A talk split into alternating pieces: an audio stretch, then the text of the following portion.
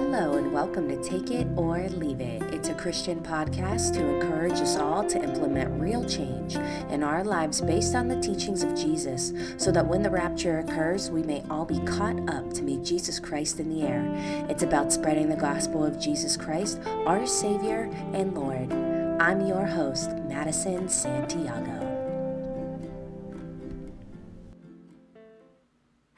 Welcome back to Take It or Leave It. I would like to kick things off with a reminder and an encouragement. And I want to take you to Malachi chapter 4, verses 5 and 6. And something I would like to highlight here is that Malachi was a minor prophet. Now, when I say minor prophet, I don't mean that he was less than other prophets. What I mean is he only shared few prophecies. And though he only shared few prophecies, he did share a major prophecy. Okay, in verse 5, it says, Behold, I will send you Elijah the prophet before the coming of the great and dreadful day of the Lord.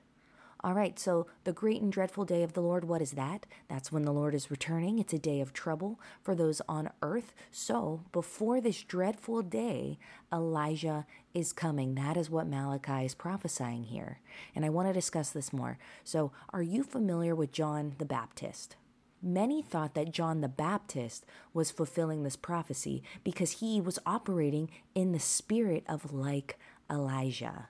And the Holy Spirit came upon John in the womb before the day of the Pentecost when he was still in the womb of his mother. Wow. So John had the Spirit of God, and he was asked if he was Elijah because of his life. His life was like Elijah. He was rebuking people, he was tough. His character reminded people of Elijah, right? But John the Baptist was not fulfilling this prophecy. So, what are these days? These dreadful days. Yes, it's a time of trouble for those on earth, but these are the days of the Antichrist. We better be ready. And before this happens, Elijah is coming back, meaning someone with the spirit like Elijah, like John the Baptist. All right, this will happen before the Lord comes back. Amen. You know, today there are a few Elijahs. And when Elijah was on earth, he was complaining in a cave to God that many were not like him. But God said, Oh, no, there's more. And I'll put it into perspective for you. So perhaps there were 50,000 others like Elijah compared to the entire population of this world. Now, when you actually look at that in comparison, that's not a lot. That's not a lot. Compared to the full population of this world, 50,000 is not a lot. But God promised the same spirit of Elijah will be in some people. The Holy Spirit, and remember this, is the same yesterday, today, and forever. How do I know that? Well, we learn from the Word of God that God is the same yesterday, today, and forever. And we also know that our God is three in one God the Father, God the Son, God the Holy Spirit. One God, though there's three entities, they are the same. So it includes the Holy Spirit. It's the same yesterday, today, and forever. So the same Holy Spirit that was in Elijah is the same Holy Spirit today, the same Holy Spirit in Peter, in Paul, right? It's the same. I want you to remember that the Holy Spirit is not given in different doses. You either have him or you don't. All right? So instead of wondering why you are not as on fire for the Lord compared to someone else, instead reflect inwardly and decide do I really have him? Okay? The person who possesses the Holy Spirit will do the work of God. Verse 6 and it says, And he will turn the hearts to the father to the children, and the hearts of the children to their fathers, lest I come and strike the earth with a curse. What does this mean in verse 6? It means reconciliation, reconciling people with Jesus. If you are saved today and you have the Holy Spirit, you are in the business of God and of God. Okay? If you are saved today and you have the Holy Spirit, you are in the business for God and of God. It is the business of reconciliation, meaning you preach the gospel, the holy and powerful word of God, so men and women alike are reconciled with God. Amen. The Lord said, Lest I come and strike the earth with a curse. God's enforcing that He will send the spirit of Elijah to earth. Elijah stands alone telling people to their face, How long will you falter? Elijah was unashamed, he was unafraid. And when you look in the Word of God, you will find that this spirit is just like John's. And what did John preach? Repentance. He preached repentance to the religious people. John did not condemn unbelievers, he condemned religious people. Our problem today are religious people. Many churches and proclaimed ministries are blind, leading the blind today. Who put Jesus on the cross? Unbelievers? No. Religious people put Jesus on the cross. Religious people who are supposed to know the Word of God. If you serve God today, you have seen this with religious people. You have a burden on your heart because it is so clear. And the Lord wants to give them a chance to be reconciled to Him. Don't you want that too? Don't you love souls? Amen. So God isn't sending the physical person Elijah back to earth again, but the spirit of like Elijah. Today, people need pushed to do the work of God, but you shouldn't need pushed because the Holy Spirit makes it natural to work. We need Him. So, the first coming of Christ was announced beforehand. This is another coming of another Elijah and John the Baptist. Okay? We expect people to behave like this. The Holy Spirit is producing this kind of servant who is unashamed and unafraid, always about God's business. Pastors who have this spirit, they're going to walk away from religious churches and they're going to seek to be with others in the army of God, the true army of God. And the army of God does not contain people who are lukewarm. Of course, if a pastor depends financially on the church, of course they're going to stay to keep their comforts that pastor must be convicted, right? Pastors will have to get to the source of Jesus, which is why they will run from these churches, these religious churches. Preachers who are sick of religion and who are sick of people failing to produce results for the kingdom are going to leave the church to find Jesus Christ. Amen. Amen. That's more of something to open your eyes, something to meditate upon something to reread for yourself and study upon it, but I want to get back to our lesson.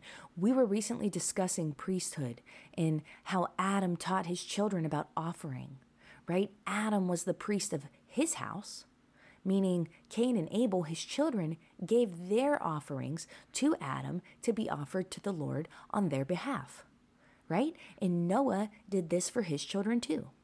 So, offering sacrifices to the Lord is not new. We studied this in our previous study when we were discussing the old ways. All right? In Jeremiah chapter 6, verse 16, it says, Thus says the Lord.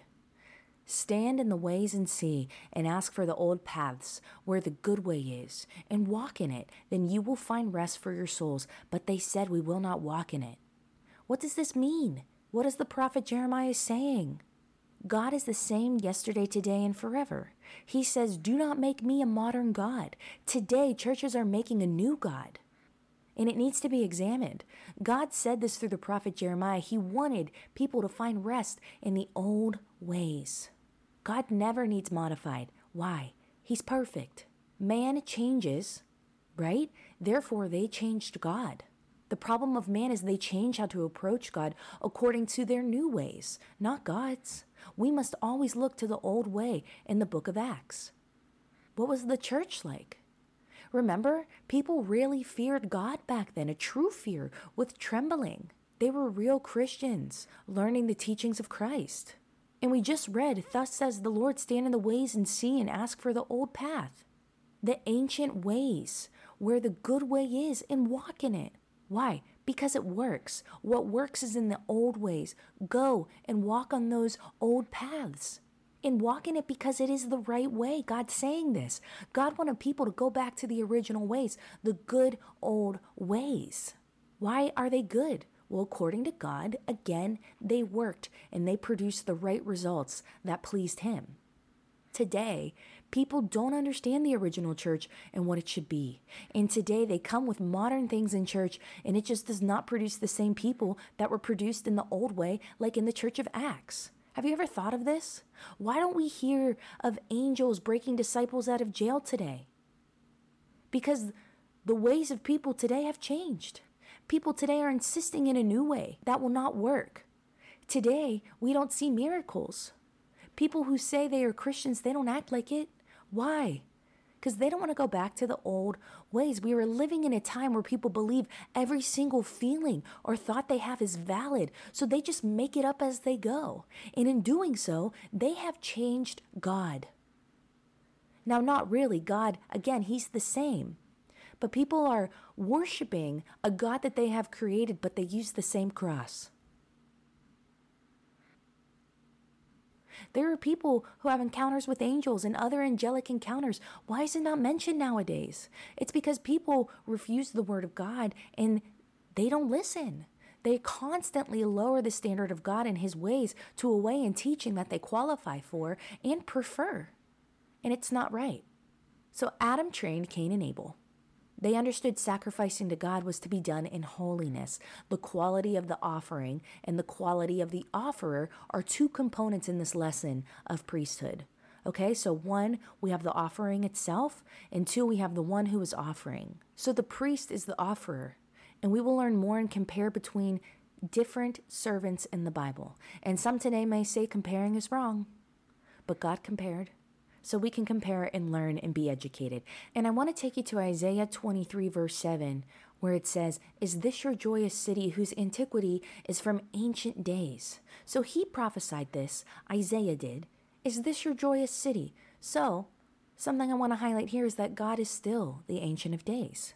And our children today need to know this. And it's good for a child to be taught well when they are young, right? So that they can understand things of religious service, like tithing. And in the case of Adam, he was teaching Cain and Abel the practice of offering. So when they are old enough, they may tithe on their own, they may offer sacrifices to the Lord as they will become priests of their own house. They will provide the offering. Children should learn how to properly worship God so that they will do it when they grow older.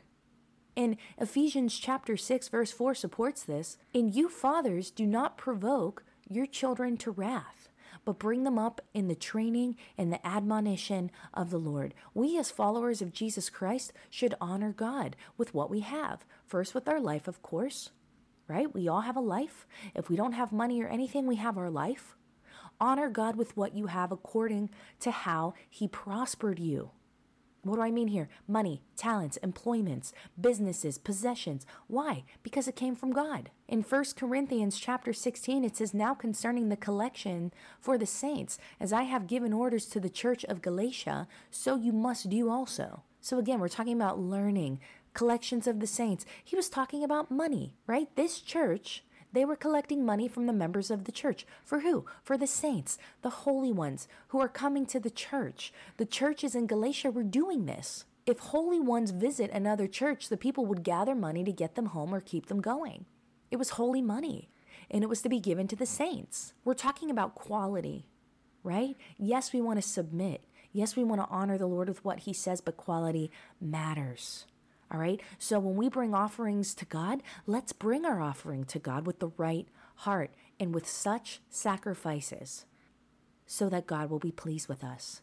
If you remember, Cain brought an offering and Abel brought an offering, but Cain's offering is mentioned first in Genesis. It almost makes it seem as though Cain's offering is better because it's mentioned first. And I want to highlight here that there could be a person who hears a lot of sermons. They could pray and they could give, but if your heart is not in the right place and the right condition, like Cain's, you will not be successful and God will not be happy with you. And I want you to beware of hypocrites because they can come before God. They can come before you in church. Yet they are hypocrites. They can stand in the church today. And God compared Cain and Abel. That's why he accepted one offering and not the other. So again, is it wrong to compare? No. Because we're educated. We're getting educated. We're learning, right? In Genesis, Cain's offering was mentioned first, making it look like the offering was better. But Cain was not sincere and he fell short. It's the same today. If you and I are not sincere, we will fall short. And in Luke 18, verse 10, it says, Two men went up to the temple to pray, one a Pharisee and the other a tax collector. Okay, so right here we have two went. You see, there's a comparison already. It's like saying two Christians went to church. Here we have a Pharisee and a tax collector, which are different occupations, but both went to pray. Jesus is teaching that not all who go to church are with the right heart. The Pharisee thought that God was okay with him. All right? Today, we must be devoted to God to understand if we're distracted. Unless you are focused on anything, you won't ever know what it's like to be distracted because your focus won't be broken. You must have your focus broken, which means you must have a focus. You should know if you're distracted, and God wants us to know so that we don't deceive ourselves. You see, Cain was blind spiritually, not literally. How we behave in God is how we serve God. He looks at our quality and our devotion. So I ask you today are you blind? Maybe. You need to be sure. So, what we have here a Pharisee and a tax collector. There's a difference between their devotions. Their offerings were received differently by God. And if we come to God not to worship and not to pay holy respect to God, any action we do is going to be in vain. God's not going to be happy with us. It is not only the offering we give to God, but it is the person who is offering. For example, the idea is that a person who goes to church should prepare their heart to go to church to worship God. It cannot be rushed. Don't rush your preparations, but prioritize it because we serve a holy God. In the old days, the people were waiting there before the presence of God would come. And today, it's different. It's no longer like that. Without the right condition, it is a waste. It's not first class quality. So it will not be acceptable to God. And I want you to remember that many come to Jesus in the end and they'll say, Jesus, did we not do all of these things for you? And Jesus will tell them, Away from me, you workers of iniquity. That means you failed. I was never with you. Jesus is going to say that. So it's not only the money we give God needing to be first class, but it must be given with holiness. Anything that we do must be given to God with holiness. The focus is on the worship in giving. And I don't mean singing, yes, singing is worship, but we were talking about worshiping God with how we prepare and how we show up and how we present ourselves before Him so it's acceptable to God. Yes, of course, there's natural preparation, but I'm not referring to that. I'm referring to spiritual preparation because you are going to meet the Spirit of God in your worship. You are responsible for preparing yourself so that you're ready, and I'm responsible for preparing myself so that I'm ready. There is nobody that can prepare you for you besides you. Remember, we work out our own salvation. So I hope this was a good reminder to you and an encouragement to examine yourselves and make sure that you are right before God. Do you have the right quality? Is your focus in the right place or are you distracted? Do you come to God in holiness? And are you setting aside the right time to spiritually prepare yourself for worship, to be in the presence of God? Anything less is done in vain. And this is shared with you with the love of the Lord. Thank you so much. This is Take It or Leave It. God bless you all.